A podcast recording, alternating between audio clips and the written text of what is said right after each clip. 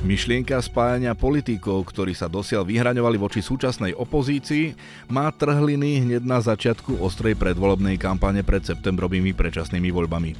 Hoci kresťanskí demokrati zo slušnosti rokujú o možnom spájaní síl, už dnes odmietajú bližšiu spoluprácu s liberálnymi stranami a politikmi. Nechceme ustúpiť od našich ideálov, preto aby sme liberálnym, až by som povedal progresívnym subjektom dali zelenú na to, aby sa dostali do parlamentu a nechceme robiť pre nikoho více. Predseda KDH Milan Majerský tak hodnotí aj výzvu Mikuláša Zurindu, aby KDH išlo do volieb spoločne s Modrou koalíciou. Ja som nevidel program, akým disponuje. Videl som tam niekoľko ľudí, či už deti bývalých politikov alebo nové tváre, ktoré som predtým nikdy nevidel. Boj proti Ficovi ešte neznamená, že to má pomôcť Slovensku, ale zatiaľ mi to vychádza, že to je iba boj proti Ficovi. Počúvate podcast Denníka Pravda, sprevádzať vás nebude Zolorác.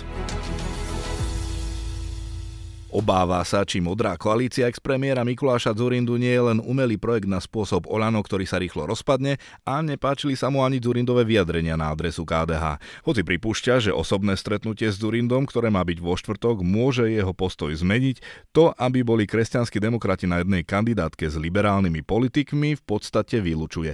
S predsedom KDH Milanom Majerským sa ešte pred hlasovaním Národnej rady o termíne predčasných volieb, ktoré napokon budú 30. septembra, rozprával redaktor denníka Pravda Dominik Hudko. Informovali ste, že ak pôjdu samozprávy do ulic, KDH je pripravené ich podporiť aj so svojimi starostami a primátormi. Prečo ste podporili túto požiadavku miest a obci na kompenzácie výpadkov príjmov? Tak e, štát e, zobral týmto samozprávam, a to je jedno, či, to je, či sú to mesta, obce alebo vyššie územné celky, okolo 600 miliónov eur. Samozrejme, nepostaral sa tento štát o to, aby im vynahradil ceny energií. Vieme, že ceny energií vystúpili na 3 až 5 násobok predchádzajúcich cien za predchádzajúce obdobie. A samozrejme, avizovaná pomoc od ministerstva hospodárstva je stále v nedohľadne. Splatnosť faktor sa blíži a preto aj kresťansko-demokratické hnutie vidí, keďže máme zástupcov e, v samozprávach, máme okolo 250 starostov, je to vážna vec, vážnym spôsobom to poškodzuje samozprávy a oni nevidia svetlo na konci tunela. Problém je aj v tom, že mnohí starostovia už uvažujú, že napríklad zatvoria materské škôlky, ktoré patria do originálnej kompetencie miest a obcí. A toto je vážny problém, hlavne potom pre rodičov, keďže nebudú mať škôlku, nebudú mať e, to zariadenie, kde by umiestnili svoje dieťa a na jednej strane štát dá daňový bonus, ale na druhej strane e, vezme tým, ktorí sa primárne starajú o rodiny. Takže preto sa nám zdá veľmi zlé rozhodnutie, ktoré prijala táto vláda skrz daňové bonusy a potom narastajúca energetická kríza, ktorá úplne rozklada miestnu a regionálnu samozprávu.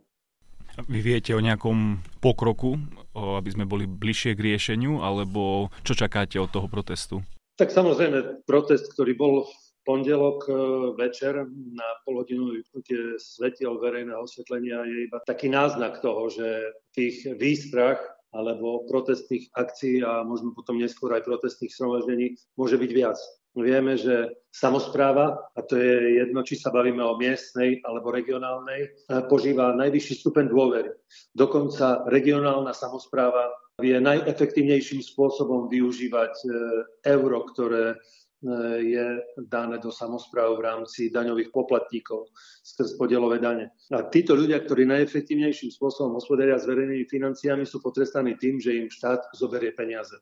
Toto, toto sa nám zdá nelogické, preto sa nemôžeme čudovať, že štát je potom e, zatlačený protestnými sromaždeniami do toho, aby v čo najskoršom čase pomohol samozprávam. Vláda tvrdí, že avizovaná podpora od ministerstva hospodárstva, respektíve ministerstva financí, že je dostatočná. Vy si ako vysvetľujete to, že to štát necháva neriešené? No, ak by bola dostatočná, tak neboli by ani žiadne protestné akcie, nevypínali by sa lampy pouličného osvetlenia, nebol by včerajší protest, takže štát tu má jasnú odpoveď. Ak by konal, tak samozpráva by neprotestovala štát nekoná, tak samozpráva protestuje a predpokladám, že ešte aj bude protestovať.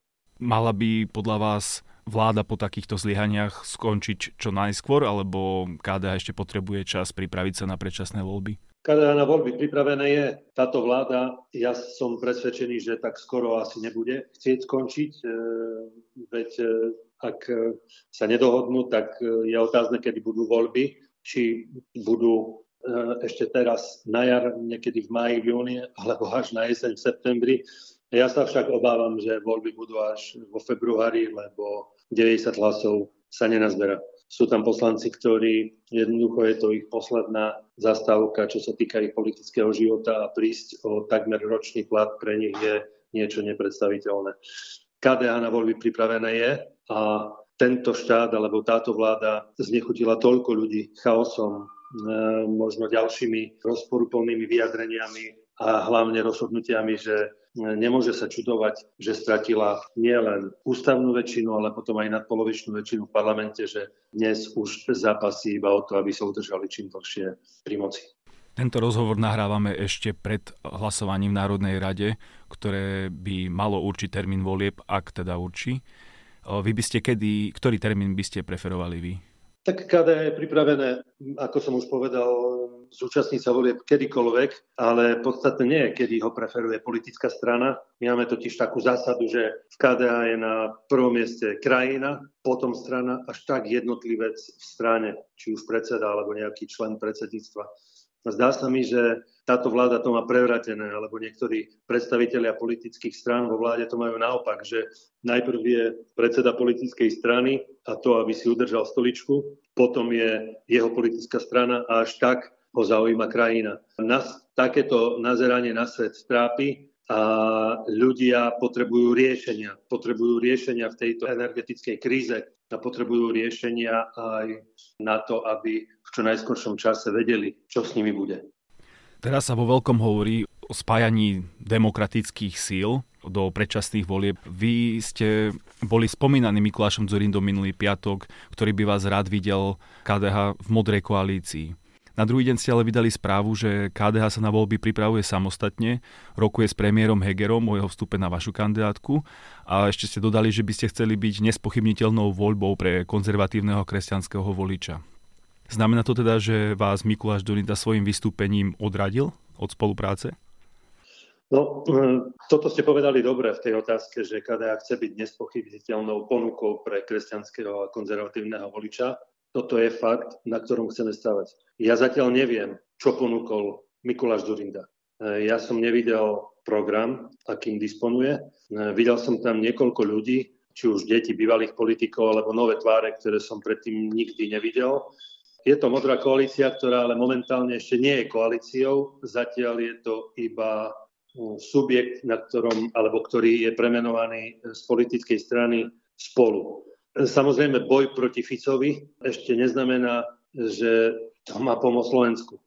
Ak by to bol, že bojom za niečo, ako tvrdí KDH, ako chceme pomôcť ľuďom, tak vtedy by to malo zmysel. A zatiaľ mi to vychádza, že to je iba boj proti Ficovi.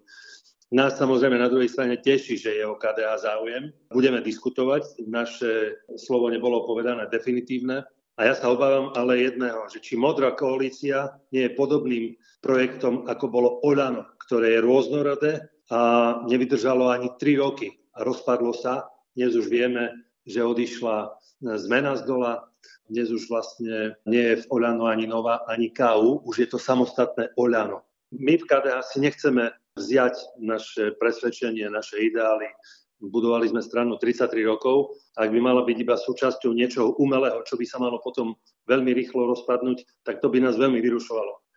Na druhej strane, keď vidím tie vyjadrenia Mikuláša Zurindu, že chcel by mať na jednej kandidátke progresívne Slovensko, KDH aj Sasku, tak toto je proste z môjho pohľadu nonsens, aby KDH urobilo teraz ústupový mod iba kvôli tomu, aby sme splnili nejaký sen Mikulášovi Zurindovi naše hodnoty, naše ideály nechceme zaprieť. Áno, sme možno malou stranou, čo sa týka percent, ale veľkou, čo sa týka ľudí. Sme politickou stranou, ktorá má možno najviac starostov, primátorov, poslancov miest na obec, mestských a obecných zastupiteľstiev či vyšších územných celkov. A na tom chceme stavať. Najbližšie voľby som presvedčený, že ukážu, že KDH do parlamentu patrí a kresťansko-demokratické hnutie bude, verím tomu, aj súčasťou budúcej vlády. Z toho, čo hovoríte, sa zdá, že máte nejaké obavy pred týmto spájaním. Ako vyhodnocujete to, že práve KDH Mikuláš Zurinda spomínal najčastejšie? On hovoril o SAS a o PS skôr v nejakých víziách, ale KDH spomínal priamo. Máte pocit, že ide po vašich voličoch? Tak je to, je to dosť pravdepodobné, že KDH chce mať ako kmeň pre niečo väčšie, ale pre nás je kľúčové to, čo som povedal. Nechceme ustúpiť od našich ideálov, preto aby sme liberálnym, až by som povedal progresívnym subjektom dali zelenú na to, aby sa dostali do parlamentu a nechceme robiť pre nikoho výťah. Samozrejme, slušnosť káže, aby sme sa stretli a my to aj urobíme. My sa s Mikulášom Zurindom máme stretnúť ešte tento týždeň. Uvidíme, ako nám predstaví svoje videnie sveta, ale zatiaľ to, čo predstavil, je pre nás cesta, ktorou by sme sa určite nechceli vydať. To znamená, že by ste nechceli ani možno nejakú takú tú širšiu koalíciu, že by tam každá strana bola zastúpená samostatne a potrebovala by 7% do, na vstup do parlamentu?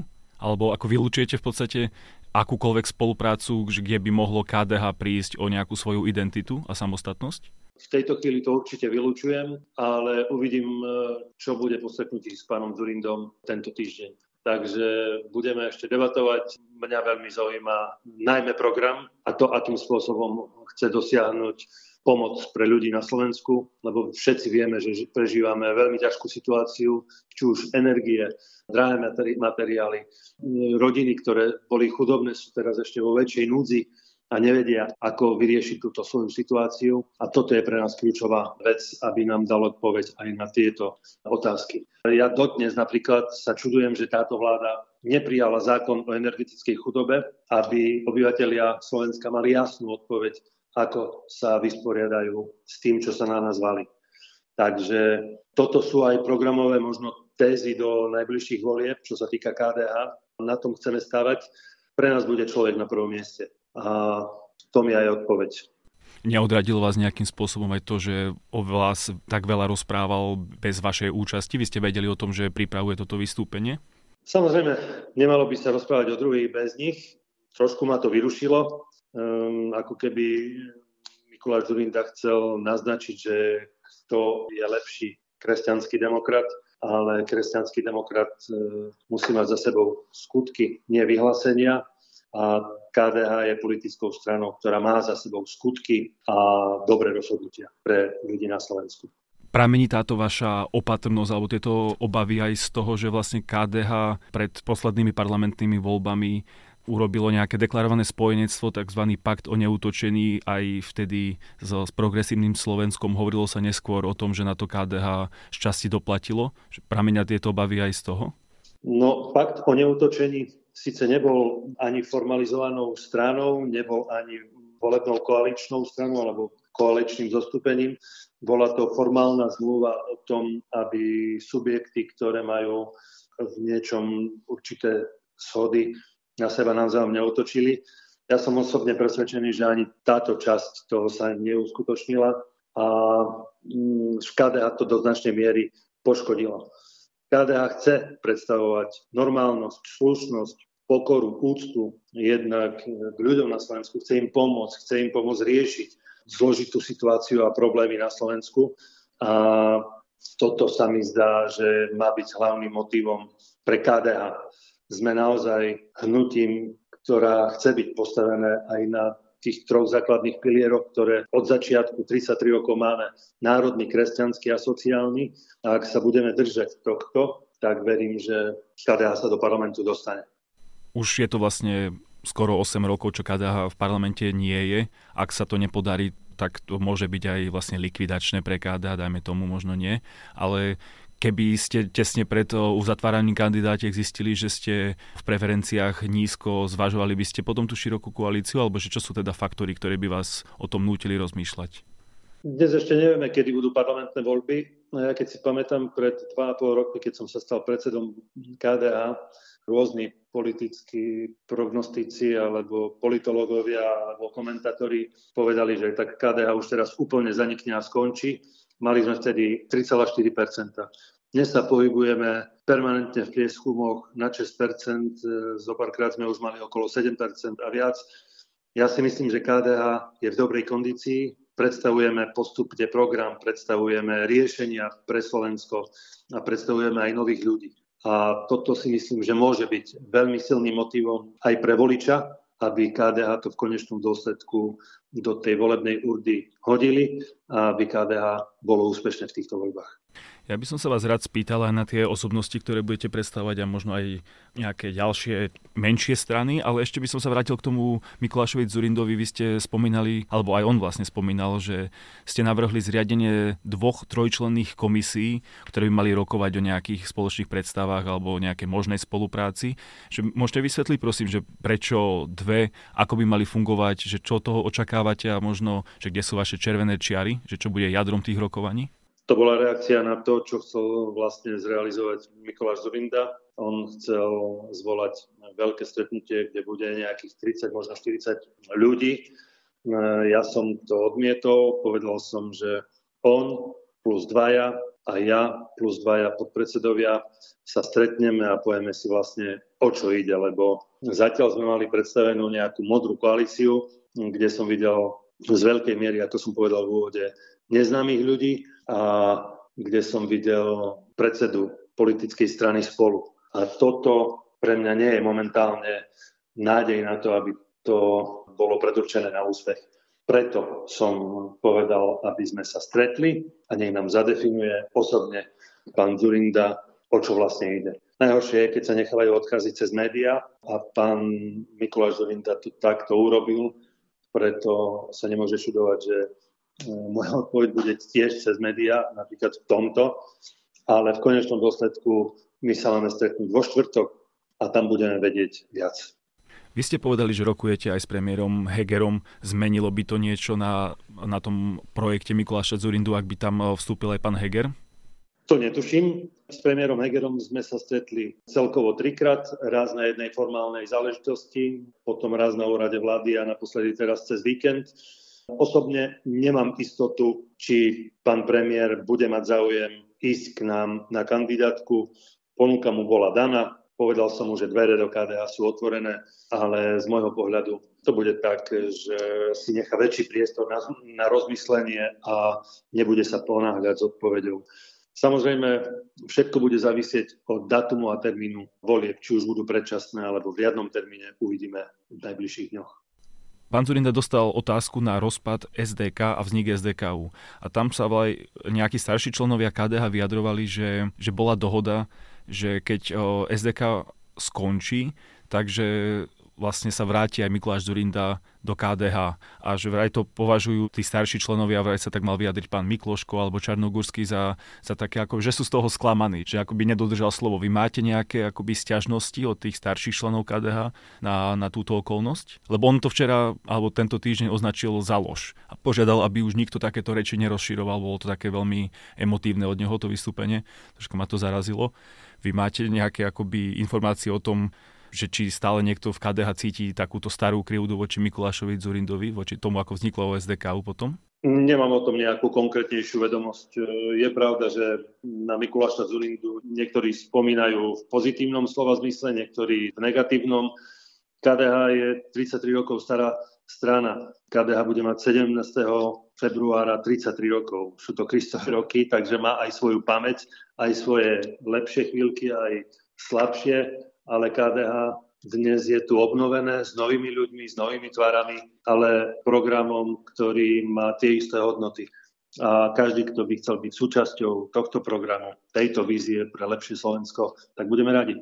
Rokovali ste alebo rokujete možno aj o spolupráci s Kresťanskou úniou pani Anny Záborskej? Pretože tá už pre pravdu povedala, že si teraz návrat do KDH nevie predstaviť. Je to teda už uzatvorená vec, takéto možné spojenectvo s KU? Ja osobne som s pani Zaborskou o tejto veci nerozprával. Rozprával som či už ja, alebo niektorí členovia predsedníctva s inými predstaviteľmi Kresťanskej únie, či už poslancami Národnej rady alebo bežnými členmi Kresťanskej únie. Niektorí si vedia predstaviť, že prídu do KDH, niektorí by si to dokonca prijali, ale samozrejme konečné rozhodnutie je na nich. Uvidíme, ako sa rozhodnú. To, čo som povedal, platí. Dvere do KDH sú otvorené. S inými politickými stranami sme rokovali tiež. Bola to napríklad e, za ľudí, politická strana za ľudí pani Remišovej. S ňou sme sa stretli, myslím, že dvakrát alebo trikrát, už si to teraz celkom presne nepamätám. Podstatné je, že my sme vypočuli ich, oni vypočuli nás. Sú tam určité názorové prieniky. Dôležité pre nás je, že musíme počúvať a byť na tepe dňa aj s našou členskou základňou, aby sme vedeli, aké majú oni predstavy o videní slovenskej politiky a v konečnom dôsledku u nás rozhoduje o tom, kto bude na kandidačnej listine. Či budú tam aj politické subjekty alebo osobnosti, ktoré nie sú pevnou súčasťou KDH. O tom rozhoduje celoslovenská rada KDH. Takže je to orgán, kde je zhruba 125 ľudí a pre nás v KDH sme si vždy stili jednak členskú základňu, ale aj to, čo povedia naši členovia. A kedy bude toto celoslovenské zasadnutie rady KDH?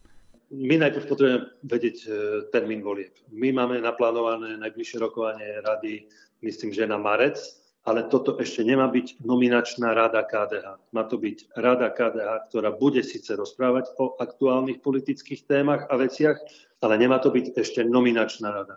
Nominačná rada sa spravidla zvoláva nejakých 100 dní, 100, 120 dní pred voľbami a tam si povieme, že kto bude na kandidačnej listine. Toľko predseda KDH Milan Majerský. Ďakujem vám za rozhovor. Ďakujem a ja veľmi pekne a prajem ešte pekný deň.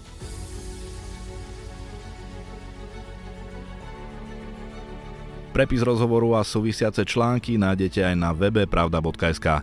Počúvali ste podcast Denníka Pravda, ktorý pre vás pripravili Dominik Hudko a Zolorác.